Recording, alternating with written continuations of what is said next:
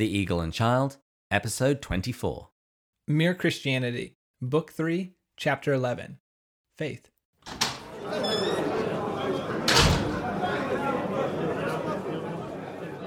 Hello, and welcome to The Eagle and Child, the hallowed pub of the Inklings.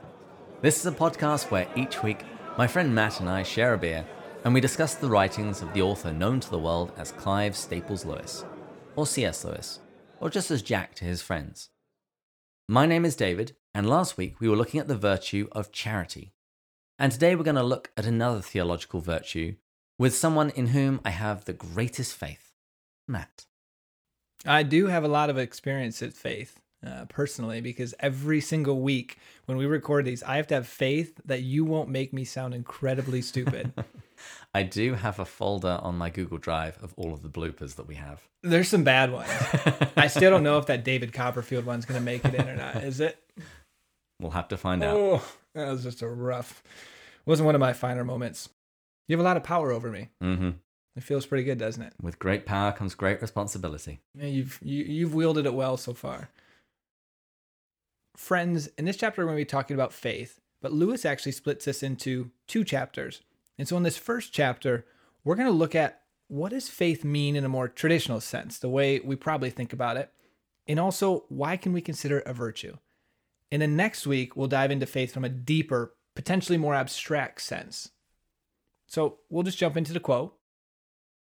If we wish to be rational, not now and then, but constantly, we must pray for the gift of faith, for the power to go on believing not in the teeth of reason, but in the teeth of lust, in terror, in jealousy, in boredom, and indifference, that which reason, authority, and experience, or all three, have once delivered to us for truth.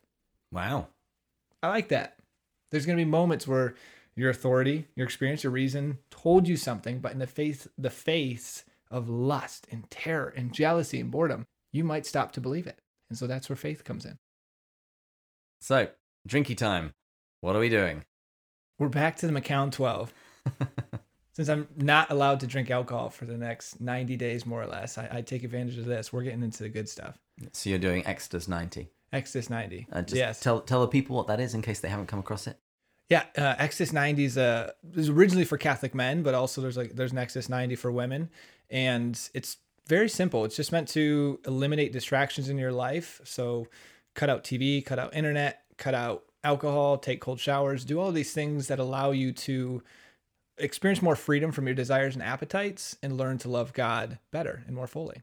But I told the group of guys, you do it with a group of guys. They asked if I wanted to do it, and I said completely. But I do a podcast every Sunday where we drink beer or scotch, and I'm not giving that up. And on that note, cheers. Cheers. Well, this week we have, by the way, I decided to download the actual commentary on Macallan 12 because I know the listeners got to be thinking, oh, let's let's let's get a little bit about what the scotch is. Appearance. So it goes appearance, nose, and palate. I'll keep this quick, but appearance, a deep amber with strong legs. Strong legs. I, I, I gets- swear they just make this stuff up. Just It to gets see. way I want, better. I wonder what people will actually say. It's like, oh yes, this has very strong legs. this gets way better. On the nose. It's definitely very aromatic. Have you read these yet? No, Okay, you tell me what you think, and then I'm going to read it. no, we're not. We're not doing. I want to like see this. the gap between a professional and an amateur talk about scotch. I- all I'll say is I like the smell. okay. What does the professional say? Oaky and hot right off the pour. Loads of oak and perfume reads as somewhat bitter at first, with notes reminiscent of an amaretto sour and a hint of spiced plums. You can totally you can totally smell the spiced plums, right? Of course. The nose softens dramatically after a few minutes, settling into dark sherry and plum sweetness. I will definitely say that when you first open the bottle, I could smell it straight away. Yeah. That's the strong legs. now I gotta actually do the palate one. Ooh, sweet and full, but it's not overly complex. Lots of sherry, plums, powdered sugar, cinnamon, and nutmeg. Give it this silky round mouthfeel. Wouldn't you agree, David? Oh, absolutely. Oh, perfect. In the finish, it's quick. It's got a mild burn, but a long, lingering presence of sweetness, reminding me of iced cinnamon rolls. Wow, the person who was clearly writing these was very hungry. Um, I'll definitely say yes. It's it's certainly sweet. There isn't uh, there isn't a very strong burn, but there is a there is a lovely long long taste afterwards. There is. Okay, let's let's get on with today's chapter.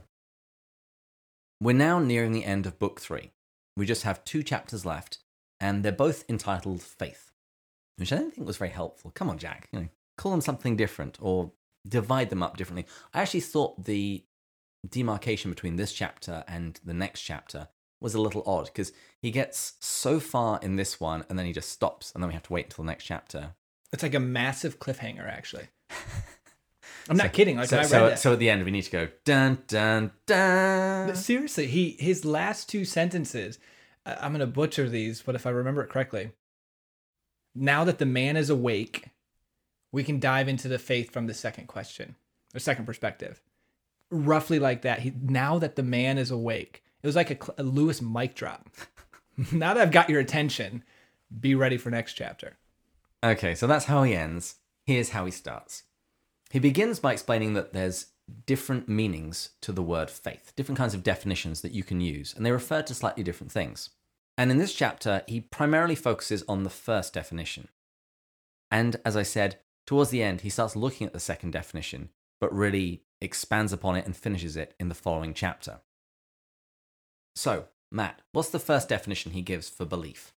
it's it's the standard thing that we would think of the idea that you're simply believing or accepting the actual doctrines of christianity And Jack says that when he was an atheist, he thought this was a little weird, or at least he never understood why Christians would regard faith as a virtue. And i thought his point was pretty clever i was thinking the same thing when he first starts it Yeah, he says, what's virtuous about believing something? Either the evidence is good, in which case it's just sensible to believe in it, or the evidence is bad and you believe it regardless. Well, that's just stupid. Uh, it- uh, that, that was my favorite part actually it says if the evidence doesn't suggest it and you believe it that's not virtuous that's just So- stupid So, where does morality enter in at all? yeah And he says the thing that I came to realize was that I had a misconception concerning human nature. I saw the human mind as being ruled exclusively by reason. which that doesn't surprise me lewis is probably one of the most reason-based people if he assumes the world is like him he's not going to have a very good sample size But he says that actually wasn't even true for himself. yeah His own mind wasn't ruled entirely by reason. he well, he was probably 95% reason For 95, 96. The average human is probably 50 50. Here's what he says I was assuming that if the human mind once accepts a thing as true, it will automatically go on regarding it as true until some real reason for reconsidering it turns up. In fact, I was assuming that the human mind is completely ruled by reason. But that is not so. In previous chapters, we've seen that Jack was not a fan of the dentist. A lot of his analogies and things concerning terror, he refers to the dentist. Well, we then find out that he wasn't much of a fan of hospitals or surgeons either. I, when I read this, I could very much relate to it. I, side fact, but when I was 12 years old, I think I was, this is, I think the honest truth actually, I was in the ER 12 times by the time I was 12. and it's been many more since then. I've broken my nose twice, arm twice, ankle twice, fingers fell off. I mean, I've literally had a ton of surgeries. And so he's talking about where this David was going with this is Lewis brings up uh, anesthesia and this idea that you you go into surgery and you know rationally, reasonably, you're going to be fine. You're going to be under. When they cut you open, you're not going to feel it. You'll wake up, you'll be done. But I can relate to him. He goes, the moment before you go under, your mind is thinking, oh, but what if he cuts me too soon? Or what if I wake up in it? Or what if, because back in the day they would use a, a mask to administer it. Oh, they Yeah. still do. At least I had it uh, five years ago. Oh, and then they asked you to count backwards from 10. And I'd always be like, I'm going to get it this time. you never get it. You get to seven. But I think you're right, actually. The most recent one I had was an arm. It was put through my arm. Hmm. But he said he was always afraid that they were smothering him.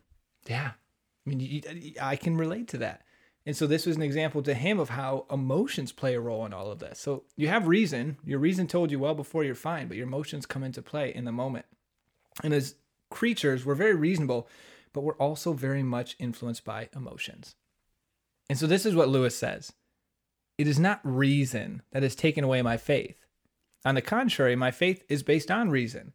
It is my imagination and emotions The battle is between faith and reason on one side and emotion and imagination on the other. And he gives a load of other examples. For example, he talks about a guy who's talking to a pretty girl, and the guy knows that this girl can't be trusted. But when he's with her, she's really pretty, he starts losing his faith in that fact that he knows about her, that she's a gossip, that she's unreliable. And so he starts thinking to himself, well, maybe she'll be different this time. And then he ends up telling her something that he probably shouldn't. I remember, when I first when I was reading this, I was thinking to myself, well, it's actually kind of a sweet sentiment. He wants to see the best in her. yeah, but he wants to see the best in her because she's pretty. That's probably true. Don't we all though? Mm, maybe. He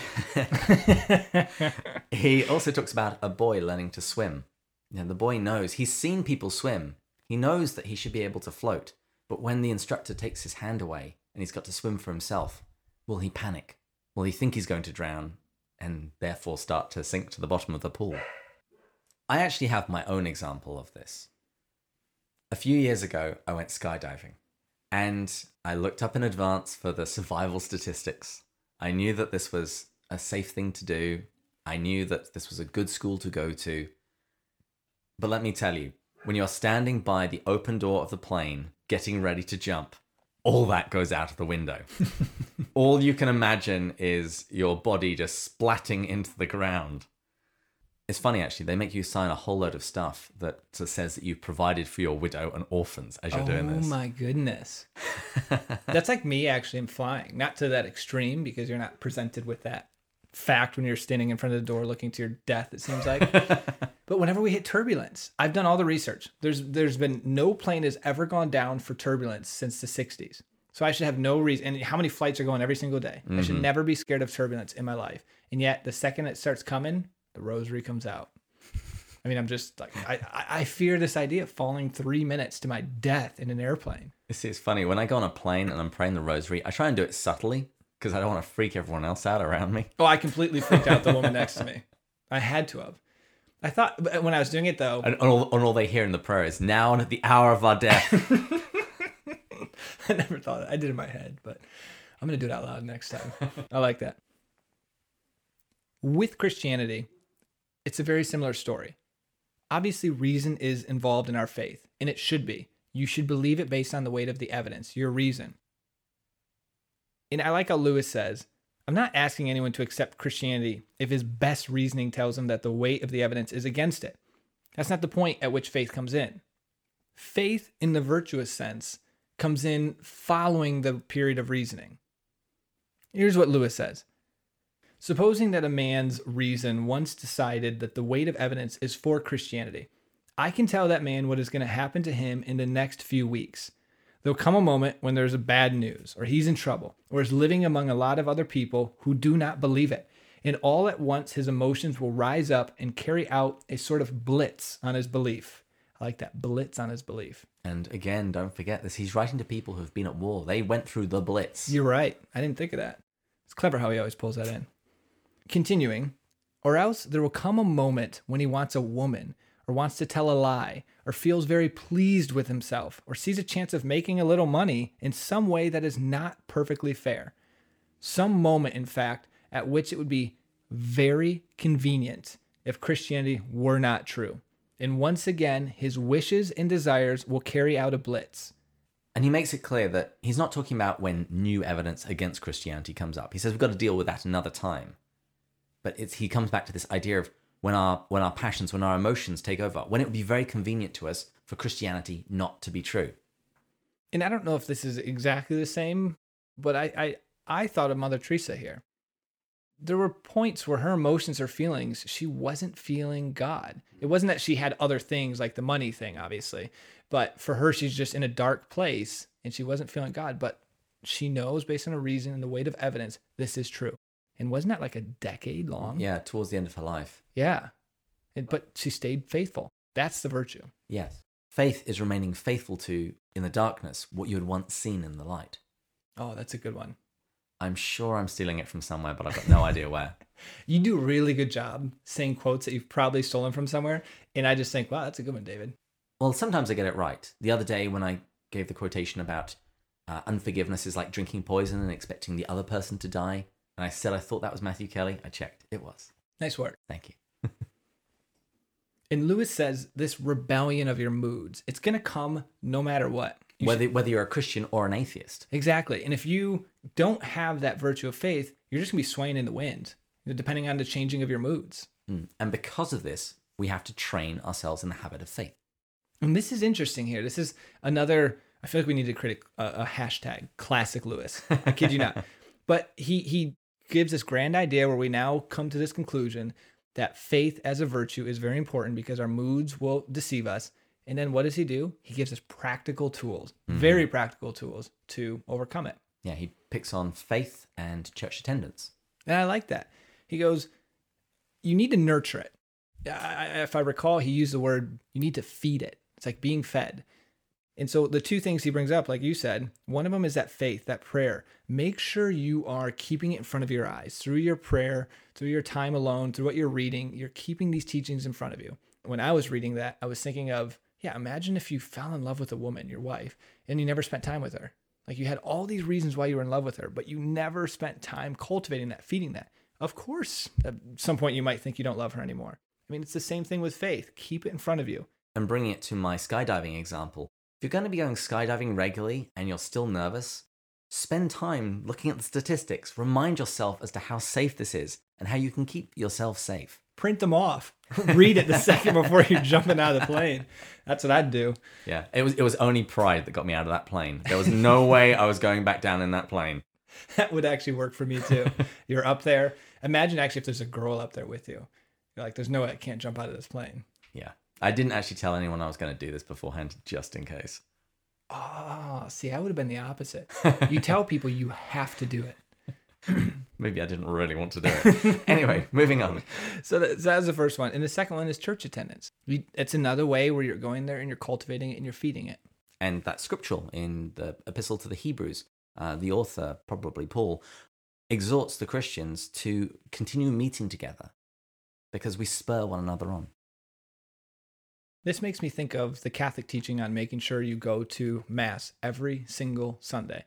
A lot of people look at that as it's forcing me, it's obligatory. It's really for our own good.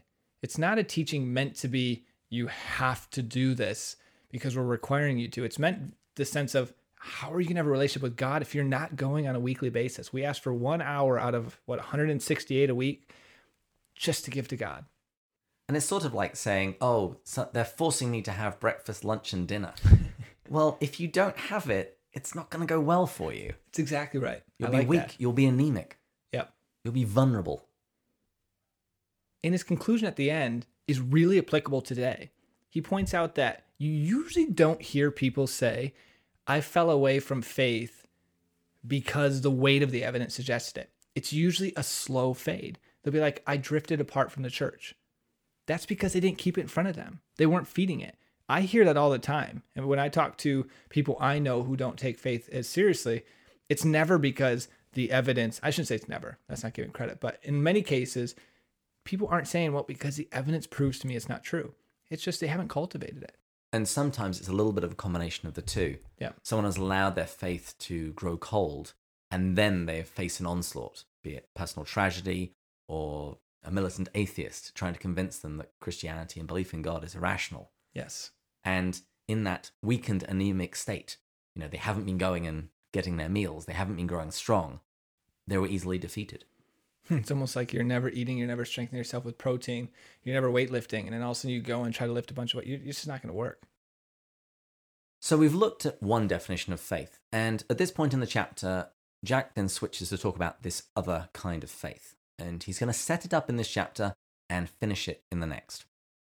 So the first definition of faith was the holding to truth despite a storm of emotions. And this second definition of faith relates to our spiritual bankruptcy. And he goes back to what he was saying about pride. And he said the first thing, if you want to overcome pride, you have to realize that you're prideful. And he now says that the next step on that road is to really try and live out the moral law, really live out Christian virtues. I think of that underlined, all capitalized. Really try. Mm. Really try and live out, do as you would be done by. And he says, don't just try this for a week because, you know, you can white knuckle it until the end of the week. Try it for six weeks and see how you do. Imagine trying for years and see how you do. Even six weeks, he claims you're going to figure out you're going to fail. I mean, that's the point. You you will try that, and you're going to realize, wow, I can't do this. Either that, or I would suggest you will lower your standards so much. And it's like, well, I didn't kill anybody. I, I I've fallen prey to that many times. Well, everyone else is this way too. That's Hmm. and it's that's not my- that bad. It's not that bad. Eh, Or or here's the other one. At least I'm trying. Yeah, which is true. At least you and are actually, trying. You're right. As I say that, that's a good thing. Yes, Yeah. but but don't therefore give yourself an A plus just Yes. because you were trying. recognize that it's like you're getting a D in terms of how close you are to it. You're getting an A for trying, and that's what God's actually focusing on. But if you're objectively measuring yourself on your actual achievement, you're not even close. Lewis says that at the end of the six weeks, you will see how badly you did. He said you might have even fallen lower from the point at which you begun. And you discovered some truths about yourself. He says that no man knows how bad he is until he really tries to be good. That's a good one. Yeah, I, I think of students who say, Oh, yeah, I got a D on that exam, but I wasn't really trying. Mm-hmm. It's like, what would you have got if you really tried? Yeah, Because that's scary. which is why they don't actually ask that question. It's a lot easier just to say I didn't try. And Jack has a really interesting side point here. He says that only good people really understand temptation. And he says this because they're the only ones who stand up to it for the full duration. He says you don't find out how strong the German army is by just giving up against it. You've got to fight against it. With everything you have. Exactly. And if you give into a temptation after five minutes, you won't know what it would have been like in an hour or two. I love how he says, even bad people, they don't actually know about badness. Hmm. Because similarly, they're not trying to be good. And he describes Jesus as the only man who truly understands because he withstood all this temptation. Yeah. Jack describes him as the ultimate realist. this really trying to live a good life this true attempt to to live the christian teachings out to the fullest of their standards it teaches us two things. And the very first one is we can't earn salvation. Lewis points out that before they come to christian faith in a deep sense a lot of people have this idea this grand bargain or this contract to use as the language that if there's this this god that's administering this exam and if we get good marks we'll get to heaven but in reality, if we actually try to get good marks, we're going to realize we're all failing. And so, therefore, we can't earn salvation. He says, if there was any idea that God had set us a sort of exam that we might get good marks by deserving them, well, that's now been all wiped out in our attempt to try and live a, live a good life, to fully live out, do as you would be done by. He says, if there was any idea of a sort of bargain, any idea that we could perform our side of the contract and thus put God in our debts, so that it was up to him in mere justice to perform his side, well, that's just been wiped out. That's the key. Put him in our debts. Mm-hmm. He owes me heaven. Yeah, I, I've rec- I've achieved the standard, and I, I now should get acceptance to heaven. Well, we know that's pride, and that caused the fall. So there's no way that could ever be possible to the reascent. And if we try it, we realize we fail. And he says that God has been waiting for the moment at which we discover that there is no question of earning a pass mark in this exam or putting him into your debt. Yeah. Because what we always want to do is for God to ignore our bad and praise our good. Which is what we do really well. Oh, yeah, absolutely. the second truth we learn from truly trying to live out the Christian faith and failing is that we can never actually give God anything that is not already His. He says every faculty you have, the power of thinking and moving your limbs from moment to moment, that's given to you by God. And so he says that if we if we devoted everything to God, we still wouldn't be giving him anything that he didn't give us already. Oh, that is, I mean, when I read that at first, wow. Reflect on that. We can't give Him anything that was not already His, in a sense. And he compares it to a child going to his father and saying, Daddy, give me five bucks. He uses old fashioned money, but I'm going to translate it into American. He says, Greatly appreciated. You're welcome. Uh, he says, Daddy, give me five bucks so I can buy you a, a birthday present. He says that the father would be a fool if he thought that he was $5 up on that transaction. No, he gave the $5 to his son in order for his son to ultimately give it back to Him. Mm-hmm.